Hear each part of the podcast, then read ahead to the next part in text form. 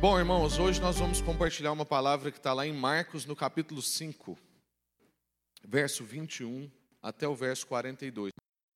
Quando Jesus voltou de barco para o outro lado, estando à beira-mar, uma grande multidão aglomerou-se perto dele. Então chegou um dos chefes da sinagoga chamado Jairo, e logo que viu Jesus, prostrou-se aos seus pés. E lhe rogava com insistência: Minha filhinha está prestes a morrer, rogo-lhe que venhas e lhe imponhas as mãos para que seja curada e viva. Jesus foi com ele. Uma grande multidão o seguia e o comprimia. Estava ali uma certa mulher que por 12 anos sofria de uma hemorragia. Ela havia sofrido na mão de vários médicos tendo gastado tudo quanto possuía, sem obter melhor alguma, pelo contrário, ela só piorava. Tendo ouvido a respeito de Jesus, veio por trás dele, no meio da multidão, e tocou-lhe o manto, pois pensava: se tão somente tocar-lhe as vestes, serei curada. Sua hemorragia estancou imediatamente, e ela sentiu no corpo que já estava curada do seu mal. Jesus logo percebeu que dele havia saído poder. Então virou-se no meio da multidão e perguntou: Quem me tocou? Os discípulos disseram: Vês a multidão que te pressionas e pergunta quem me tocou? Mas ele olhava em redor para ver quem havia feito aquilo. Então a mulher, atemorizada e trêmula, ciente do que lhe havia acontecido, foi, prostrou-se diante dele, contou-lhe toda a verdade. E Jesus lhe disse: Filha, a tua fé te salvou, vai em paz e fica livre do seu mal enquanto ele ainda falava, chegaram pessoas da casa do chefe da sinagoga a quem disseram: A sua filha já morreu. Por que, que você ainda incomoda o mestre? Percebendo isso, Jesus disse ao chefe da sinagoga: Não temas, crê somente. E não permitiu que o acompanhasse, com exceção de Pedro, Tiago e João, o irmão de Tiago. Quando chegaram à casa do chefe da sinagoga, Jesus viu um alvoroço dos que choravam e lamentavam muito. E entrando, disse-lhes: Por que fazeis alvoroço e chorais? A menina não está morta, mas dormindo. E começaram a rir dele. Ele, porém, fez com que todos saíssem, tomou consigo o pai e a mãe da menina e os que a haviam acompanhado, e entrou onde a menina estava.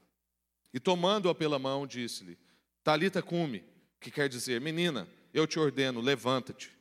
Então a menina, que tinha 12 anos de idade, levantou-se imediatamente e começou a andar. E todos foram tomados de grande espanto. E ele lhes ordenou expressamente que ninguém soubesse disso e mandou que dessem de comer a menina. Amém. Vamos orar. Senhor, obrigado pela Sua palavra. Nós estamos diante dela para sermos ensinados, inspirados e transformados. Nós sabemos que a Sua palavra, ó Deus, alinha a nossa vida, aponta direção, trata questões que precisam ser tratadas, desperta daquilo que às vezes a gente está dormindo, ó Deus, e traz esperança para nós. E é sobre isso que a gente quer falar hoje. Esperança e paciência no meio da dor e do sofrimento. Peço para que o Senhor ministre na nossa vida agora, faz sobre mim brilhar a sua face e que diminua eu e cresça o Senhor, ó Deus, e que a Sua vontade seja estabelecida nesse lugar, em nome de Jesus. Amém. Graças a Deus. Como eu disse, nessa semana lá com o Tim Keller, né, foi um tempo especial, e uma das suas reflexões foi sobre dor e sofrimento. E como um gênio que ele é, ele trouxe ali uma perspectiva de dor e sofrimento nos tempos históricos. Ele fez uma análise do tempo antigo e depois ele apresentou uma análise do tempo novo. E aí ele diz uma frase que me marcou bastante. Ele falou assim: Olha, o sofrimento não te deixa da forma com que você estava. O sofrimento não é neutro, ele te transforma. Claro que vai depender da forma como você encara o sofrimento, mas de fato ele te transforma. Ele diz que tem duas maneiras de enfrentar o sofrimento. A maneira antiga é o seguinte: muitos dos nossos pais sabem dessa maneira antiga. Muita gente que já lutou guerra, que aí é um problema da, do nosso tempo, né? Nem todo mundo, aliás, aqui acho que ninguém lutou guerra. Então, nós brasileiros não entendemos direito, mas nós ainda temos um pouco dessa cultura, principalmente no interior. O modo antigo de lidar com a dor e sofrimento é retenha a emoção, não demonstre a sua dor e fica forte. Não ame muito as coisas, não ame tanto assim porque assim você se protege. Controle as suas emoções e não coloque tanto o seu coração em nada. Esse é o jeito antigo de lidar com a dor e com o sofrimento. Ou seja, praticamente fuga. O jeito moderno é o seguinte: o significado da sua vida tem que ter a ver com esse mundo, ou seja, o significado da nossa vida é baseado em dinheiro, romance, conquistas. O sofrimento, então, é traumático, porque ele é um invasor que impossibilita o grande significado da minha vida. Talvez o sofrimento impossibilite eu de ganhar mais dinheiro, de viver um romance ou de ter as minhas conquistas. Não há maneira, então, na modernidade de lidar com o sofrimento.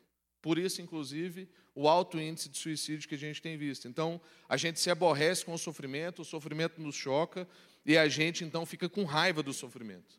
O sofrimento nos desmorona, porque ele está atrapalhando aquilo que vai trazer significado na nossa vida. Mas a maneira cristã não é nenhuma dessas duas maneiras. E é aí que entra a palavra de Deus. A palavra de Deus vai dizer para nós que todo sofrimento tem propósito, ainda que a gente não o entenda. É claro que o sofrimento é um invasor na ordem criacional. A gente já compartilhou sobre isso aqui na igreja. A gente vai num velório e não tem jeito da gente ficar indiferente a essa situação. Porque a morte é um intruso na história. A morte não estava na ordem criacional de Deus para as coisas a morte entra na história por causa da queda. Por isso que Jesus chora diante da morte de Lázaro, mesmo sabendo que ia ressuscitar Lázaro. Por quê? Porque Jesus ali não está chorando o fato do seu amigo estar morto, ele está chorando o quanto o pecado afetou a criação de Deus. Ele está ali diante do fato de que o pecado trouxe para a nossa vida peso, dor e sofrimento. Mas nem por isso nós estamos soltos a isso e Deus está indiferente à nossa dor e ao nosso sofrimento. Todo sofrimento, segundo as Escrituras, tem algum propósito, ainda que a gente não entenda. Talvez alguns deles a gente vai entender ao longo da nossa história. Outros, talvez nós vamos morrer sem entender, mas isso não quer dizer que ele não tinha propósito. Talvez entendamos na glória. Para Jesus, então, irmãos, não há causa perdida. Quando a gente medita, então, sobre essas verdades que nós estamos dizendo aqui, nós não estamos falando de um tempo passado, na época que Jesus andava na terra e fazia poeira com os seus pés. Nós estamos falando do tempo presente, porque nós cremos que Ele é o mesmo hoje, ontem e Ele é eternamente. Há muitas causas, cada um tem uma para um sofrimento. Pode ser pecado, pode ser necessidade, pode ser enfermidade, pode ser alguma crise, mas a gente sabe que a gente pode trazer tudo isso aos pés de Jesus, como a gente vai ver nesse texto. Deus garante, irmãos, na nossa vida a necessidade, para que a gente vá ao encontro de outras pessoas, inclusive, principalmente, vá ao encontro de Jesus. Se a gente não tivesse necessidade, a gente não se encontraria, irmãos. A maioria de nós está aqui hoje porque alguma coisa deu errado. Se tivesse dando tudo certo, possivelmente a gente não tinha olhado para Jesus. Alguma coisa na nossa vida nos mostrou que tem um problema. Esse é um ponto fácil de você começar uma conversa com quem não crê em nada. É você falar que há alguma desordem no mundo. Qualquer pessoa tem que concordar com isso. Catástrofes naturais, violência, ganância, egoísmo. E o ser humano, irmãos, não nasce bem e é corrompido. Qualquer um que tem filho sabe disso. Quem batizou aqui hoje sabe disso. Já nasce mal. E a gente vai moldando. E se o Espírito Santo não transformar, é isso aí que nós vamos ter na sociedade. Mas Deus cria essa dinâmica na nossa vida das necessidades, para que a gente então vá ao encontro e caia nos pés de Jesus. A criação tem dinâmicas de necessidade. O ecossistema funciona desse jeito. Necessidade não está na nossa vida por causa da queda.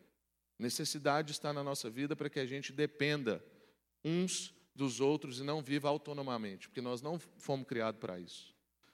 Problemas na nossa vida, então, são situações pedagógicas. De repente, na nossa vida, a gente tem um problema conjugal, um problema de saúde, um drama emocional, uma situação com os nossos filhos, uma crise financeira. E quando a gente não dá conta de resistir na dor, então a gente corre para Jesus. Quando a gente não encontra as respostas, a gente corre para Jesus e graças a Deus por isso. Essas circunstâncias, então, exigem de nós paciência.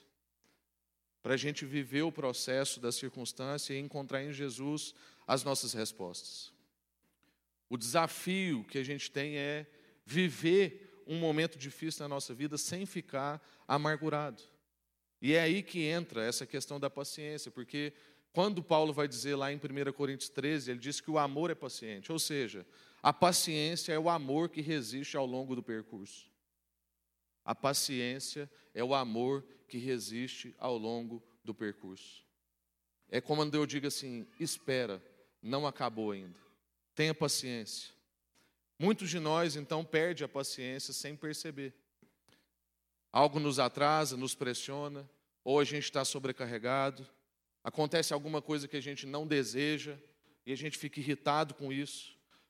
Ficamos tentados a perder então a paciência, porque nós somos modernos e o sofrimento nos irrita e nos atrapalha, nos atrasa, como a gente disse agora.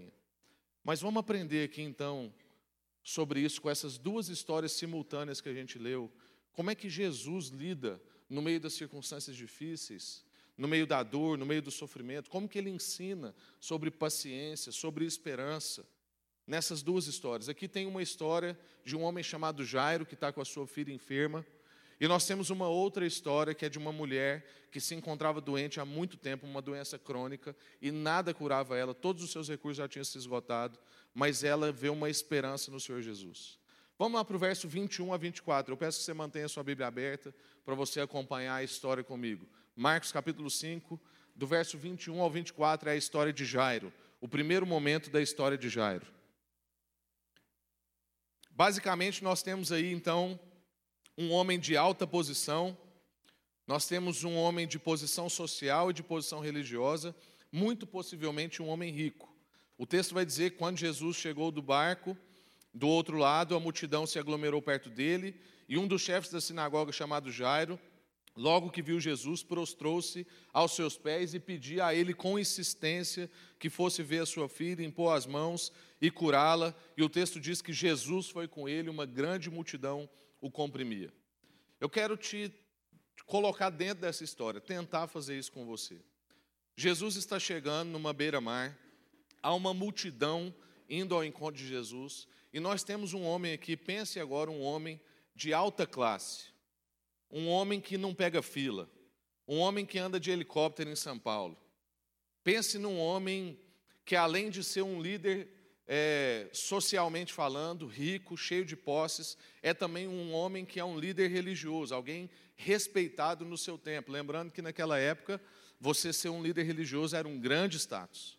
Não é como hoje, que ou é uma coisa comum, ou pode até ser um, até ser um demérito. Né? Houve o tempo já que se comprava na ferragista com notinha, porque você era pastor. Né? Hoje em dia você não pode falar que é pastor, porque corre o risco do povo ficar olhando a nota para ver se é falsa e tal. Parênteses à parte, esse aqui é um homem importante. E esse homem está saindo correndo para se encontrar aos pés de Jesus. E para isso, possivelmente, ele teve que se debater com muita gente, esbarrar em muita gente, encostar em gente que estava fedendo, encostar em gente pobre. Possivelmente tinha alguém doente ali naquele meio. Possivelmente aquele era o ambiente em que Jairo nunca estaria. Mas ele está desesperado e ele se encontra naquele lugar e o seu desespero o faz prostrar. Mas é importante a gente pensar que Jairo, pela sua posição, ele podia muito bem ter conversado de Jesus de igual para igual. Ele podia ter tentado marcar um café com Jesus, marcar uma reunião, falar assim: Ó, estou sabendo que Jesus vai chegar de barco, eu queria que você segurasse a multidão, eu preciso ter uma conversa com ele. Mas Jairo está desesperado.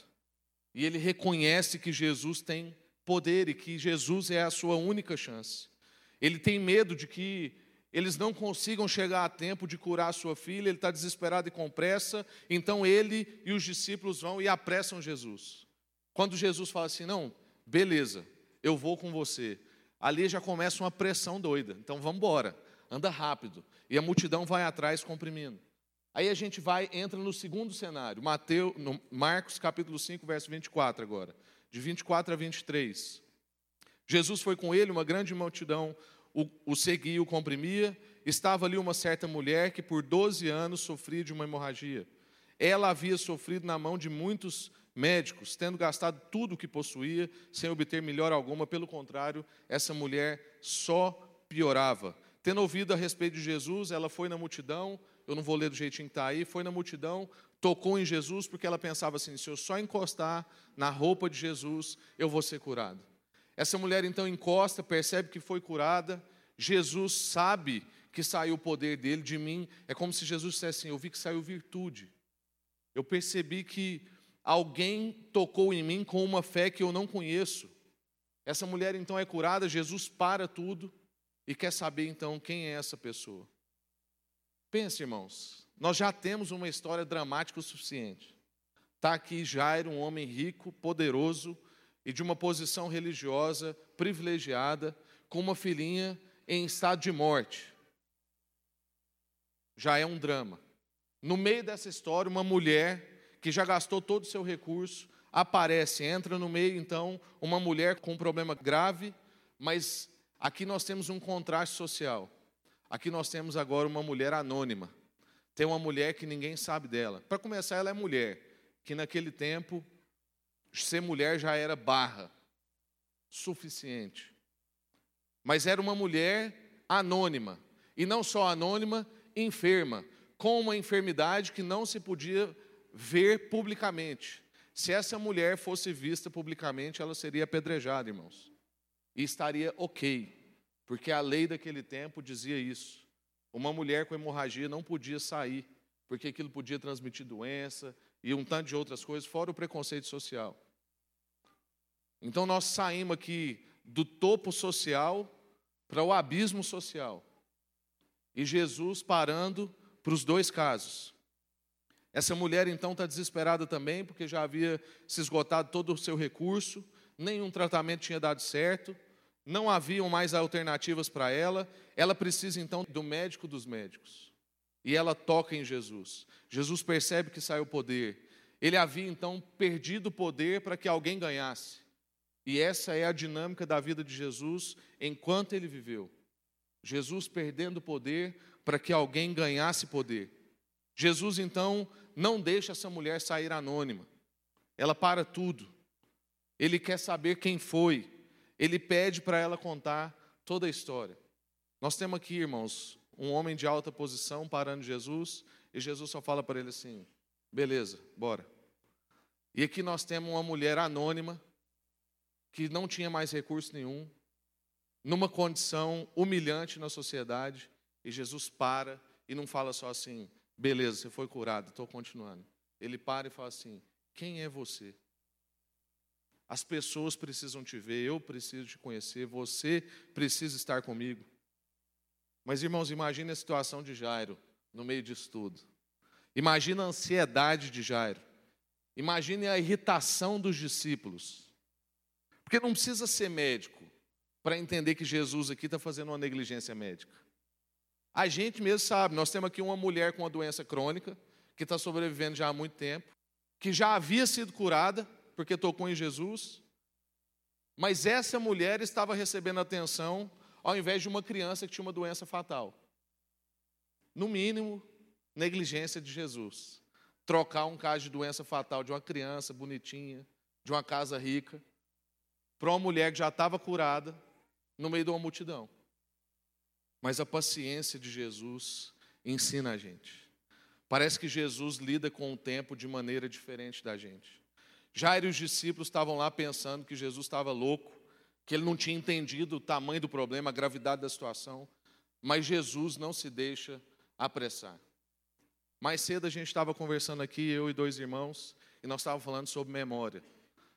E um irmão já com idade mais avançada que a minha, um pouco, pouca coisa, estava dizendo que tem um filho de 37 anos que ele acha que tem a memória pior do que a dele.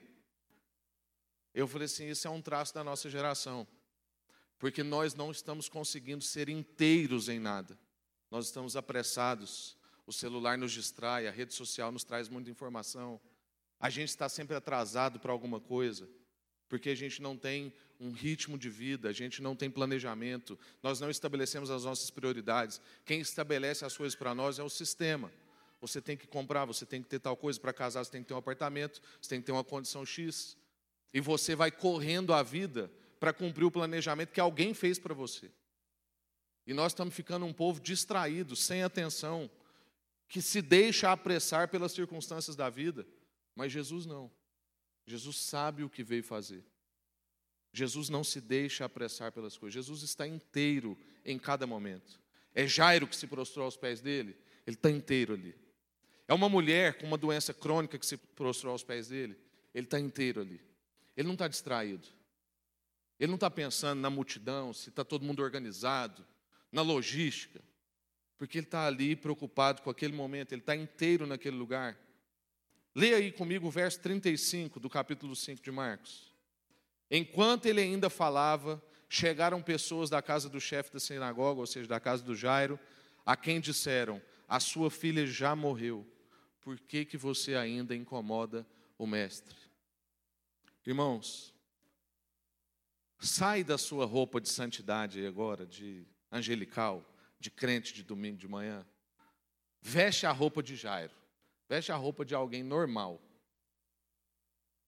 Você está lá diante de Jesus, Jesus está lá parado, dando atenção para aquela mulher que já estava curada, e alguém chega e fala assim: Sua filha já morreu. Para de incomodar o mestre. Imagina os sentimentos de Jairo em relação a Jesus naquele momento. No mínimo, decepção, raiva, indignação. Tudo isso que nós conversamos aqui agora sobre negligência médica, sobre atenção, com certeza passou na cabeça de Jairo. Jairo deve ter pensado assim: que sem noção. Que Deus sem noção é esse? E muitas vezes é assim que a gente pensa. A gente olha para as pessoas à nossa volta, aí determinadas coisas estão acontecendo na vida das pessoas e a nossa vida está emperrada. Parece que na nossa vida tudo morreu, murchou. E na vida das outras pessoas está prosperando. O salmista teve essa crise. O salmista orou um dia e falou assim: Deus, eu não consigo entender. Os meus inimigos prosperam. E eu estou aqui firme no Senhor e minha vida está difícil. E Deus fala para o salmista: paciência, espera, calma, espera em Deus, porque você ainda o louvará. Jesus, então, percebendo essa indignação, essa decepção, essa raiva de Jairo, ele vira para Jairo no verso 36 e diz assim: calma. Jesus olha para ele calmamente e fala assim: calma. E não tem frase pior, qualquer um tem esposa aqui sabe o que eu estou falando. Tem frase pior do que você virar para uma pessoa irritada, com raiva e decepcionada, e falar para ela assim: calma, benzinho. Aí acabou, meu irmão. Se tiver faca perto, aí torce para vocês não estar no ambiente da cozinha. No máximo a toalha molhada, assim, que bate. Jesus está dizendo para ele: confie em mim, seja paciente, não há necessidade de pressa, eu estou aqui. Jesus tem uma noção diferente do tempo. Todos nós temos uma noção ou uma opinião sobre tempo certo. Mas a perspectiva de Deus sobre o tempo certo vai deixar você e eu perplexo. A perspectiva de Deus sobre o tempo certo deixa eu e você perplexo. Lembra quando a gente compartilhou aqui em 1 Coríntios capítulo 15 sobre os encontros de Jesus depois da ressurreição? E Paulo, que está narrando esses encontros, ele coloca lá no final assim: E apareceu a mim como a um que nasceu fora do tempo. Porque na perspectiva do narrador, na perspectiva do apóstolo Paulo, ele estava fora de tempo. O que, que Paulo está pensando quando ele escreveu aquilo? Ele pensou assim: poxa, eu poderia ter evitado a morte de Estevão. Eu poderia ter investido tempo, ao invés de estudando coisa errada, estudando coisa certa. É igual eu olho para a minha vida e falo assim, gente, eu podia tanto ter estudado certinho lá no IP. Aí depois que eu saí, eu podia tanto ter lido os livros certinho, mas eu fui ler Trem de Ficar Rico, eu fui ler essas coisas que todo mundo fala. Você pega esses livros, gente, você lê três livros sobre esses temas aí de sucesso e coisas milionárias, é a mesma coisa. E a gente fica gastando tempo com isso. Era isso que Paulo estava pensando. Mas o que Deus está ensinando para nós, deixando Paulo escrever aquilo, é que não existe fora de tempo para Deus. Existe o tempo de Deus. Na perspectiva de Paulo, ele estava fora de tempo. Mas na perspectiva de Deus, ele estava no tempo. Na perspectiva de Jairo, Jesus estava fora do tempo. Mas na perspectiva de Jesus, ele estava em tempo. Na verdade, irmãos, o que Jesus está dizendo para nós é: vocês lembram quando eu acalmei a tempestade? Lembram quando eu mostrei para vocês que podem passar por qualquer situação mais difícil, mais difícil ou impossível que seja, que se vocês estiverem comigo, vocês passarão por elas? É isso que eu estou dizendo, não tema. Eu sei o que eu estou fazendo, não me apresse. E às vezes a gente fica querendo apressar Deus. É o marido que eu não achei, é o filho que eu não tive, é o trabalho que eu não consegui, é o sonho que eu ainda não realizei. E a gente põe pilha em Deus. Deus, você não está vendo? Olha para mim. Não se sinta como Jairo, irmãos, achando que Jesus está atrasado. Porque foi justamente por causa do atraso de Jesus, atraso aqui entre aspas grande, mas foi justamente por causa do atraso de Jesus que tanto Jairo quanto essa mulher receberam muito mais do que vieram procurar. Eu não sei se você consegue perceber isso. Jairo procurou Jesus por causa de uma cura, mas ele recebeu ressurreição. Jairo esperava que Jesus curasse a sua filha, mas Jesus ressuscitou a sua filha. Quando a gente vai até Jesus para pedir alguma coisa, para pedir ajuda, a gente sempre vai receber mais do que a gente esperava. Mas aí entra um contraponto, porque ao mesmo tempo ambos deram mais do que esperavam dar. Jesus sempre vai dar para nós mais do que a gente espera receber. Mas Jesus também sempre vai pedir de nós mais do que a gente esperava dar. Jairo tinha uma certa fé. Jairo tinha fé para que a filha dele fosse curada. Mas Jesus exigiu de Jairo uma fé para a ressurreição. Uma fé que ia além. Ele falou assim: Jairo, beleza. Você sabe que eu posso curar a sua filha. Mas você pode mais. Eu sei que você pode mais, eu te conheço. Você tem fé aí para continuar crendo. E quanto à mulher? Aquela mulher esperava ser curada e sumida ali. Ela estava se, ela se rastejando. Ela queria encostar na roupa de Jesus e desaparecer. Porque, como eu disse, aquela mulher corria risco de vida. Se alguém visse aquela mulher no meio da multidão com hemorragia, ela morreria. Por isso que essa mulher queria ficar anônima. Ela era anônima e queria continuar anônima. Essa mulher queria só uma cura e o seu sumiço ela tinha uma compreensão um pouco supersticiosa do poder de Jesus. Sabe, gente que faz campanha, vai no culto da vitória e essas outras coisas, porque quer lidar só com o poder de Deus e não quer a relação com Deus? Era essa mulher. Ela tinha uma perspectiva supersticiosa. Se eu encostar no manto, deve ser daí que surgiu esses negócios do manto. Se eu encostar no manto, já é o suficiente. E ela tinha fé. Tanto que ela foi curada. Ela queria desfrutar do poder sem a relação, como muitas vezes nós também queremos. Mas Jesus exige também mais do que ela esperava. Ele dá mais do que ela esperava, porque aquela mulher esperava só uma cura de enfermidade, irmãos. Mas quando Jesus se encontra com aquela mulher, aquela mulher agora não tem só a cura da sua enfermidade, aquela mulher tem a cura do problema da sua alma. A gente tem essa mania, né? O Paulo Júnior falava isso aqui quando ele pastoreava aqui ainda. Ele falava assim: dez leprosos foram até Jesus. Quantos foram curados? Aí geralmente todo mundo falava assim: dez. Ele falava assim: negativo, um foi curado. Porque só um voltou até Jesus. O que, que isso mostra para nós? Que a nossa perspectiva de cura está míope. Para nós ser curado é ser sarado de doença. Para Deus ser curado é ser removido do império das trevas e ir para um reino de luz transportado. Para Deus é melhor você ficar enfermo e salvo. Jesus não queria só sarar aquela mulher da sua enfermidade física. Jesus queria curar aquela mulher. Jesus queria redimir aquela mulher. Jesus queria que ela fosse um testemunho para as outras pessoas. Jesus não queria só lidar com aquela mulher na perspectiva do poder, Jesus queria inserir aquela mulher na relação da família. Jesus queria redimir aquela mulher perante toda a sociedade. Uma coisa que talvez você não pensou: as pessoas conheciam essa mulher. Se essa mulher fosse curada e Jesus não tivesse exposto ela publicamente, a próxima vez que ela aparecesse na rua, ela seria apedrejada, mesmo depois de ter sido curada, porque as pessoas não saberiam que ela foi curada. Jesus está fazendo um favor para aquela mulher, por mais que ela está se sentindo humilhada e exposta.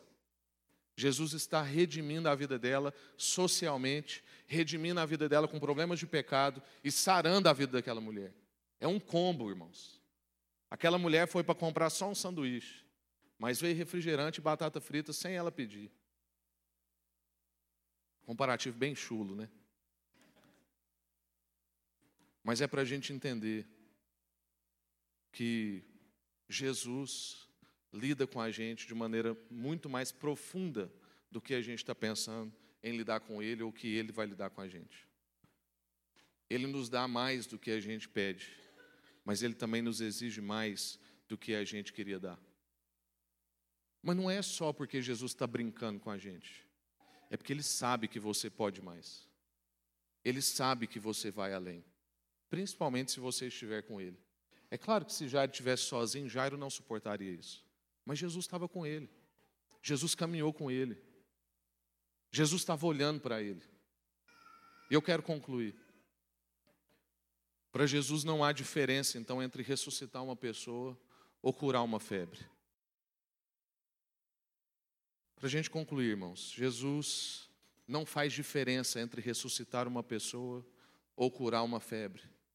Jesus também faz com que pessoas supersticiosas sejam transformadas.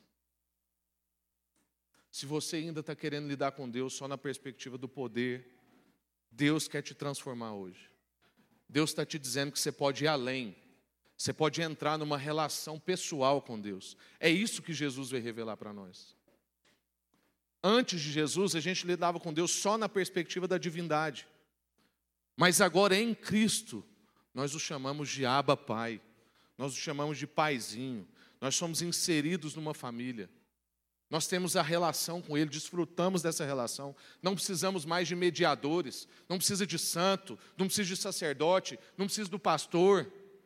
Eu entro no meu quarto, na minha intimidade, ou então eu encontro com os meus amigos e eu converso com o nosso Pai. Deus criou todas as coisas no seu poder, irmãos. Lá em Gênesis, Deus disse: haja, haja, haja e ouve. Mas quando ele foi criar a gente, ele usou outra expressão. Uma expressão que revela vontade. Ele diz: façamos. Façamos o homem conforme nós somos. Nós quem? A Trindade. O nosso Pai, o Filho e o Espírito Santo.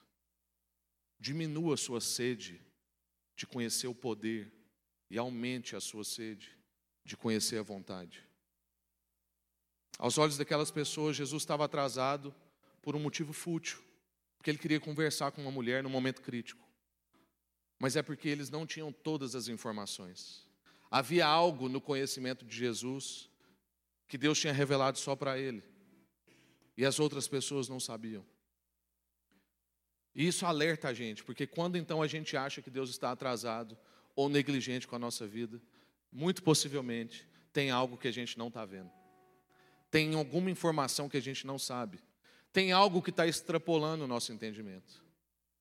E aí eu te pergunto: você sente, nesse momento, que Deus está atrasado com você?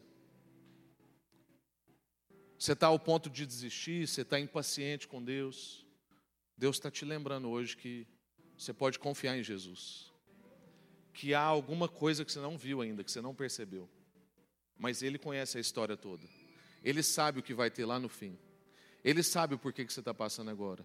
Tem propósito, não apresse o Senhor. Espere que Ele vai pegar na sua mão, como Ele fez na mão de Jairo, como Ele fez na mão daquela mulher. E já já vai chegar a hora de você se levantar. Todo sofrimento tem propósito, ainda que a gente não entenda. O sofrimento de Jesus tinha um grande propósito. O propósito do sofrimento de Jesus era a gente aqui. Ó. Se não fosse o sofrimento de Jesus, nós não existiríamos.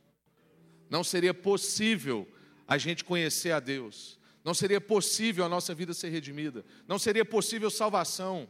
não seria possível eternidade, não seria possível cura, não seria possível relacionarmos, possivelmente já teríamos todos nos matado, com guerras infindáveis, porque mesmo a graça comum de Deus atuando no mundo, as guerras ainda existem, as inimizades ainda existem, mas para nós que estamos sendo salvos, restaurados e redimidos, já não há mais guerra nem inimizade, porque Deus reconciliou a nossa vida.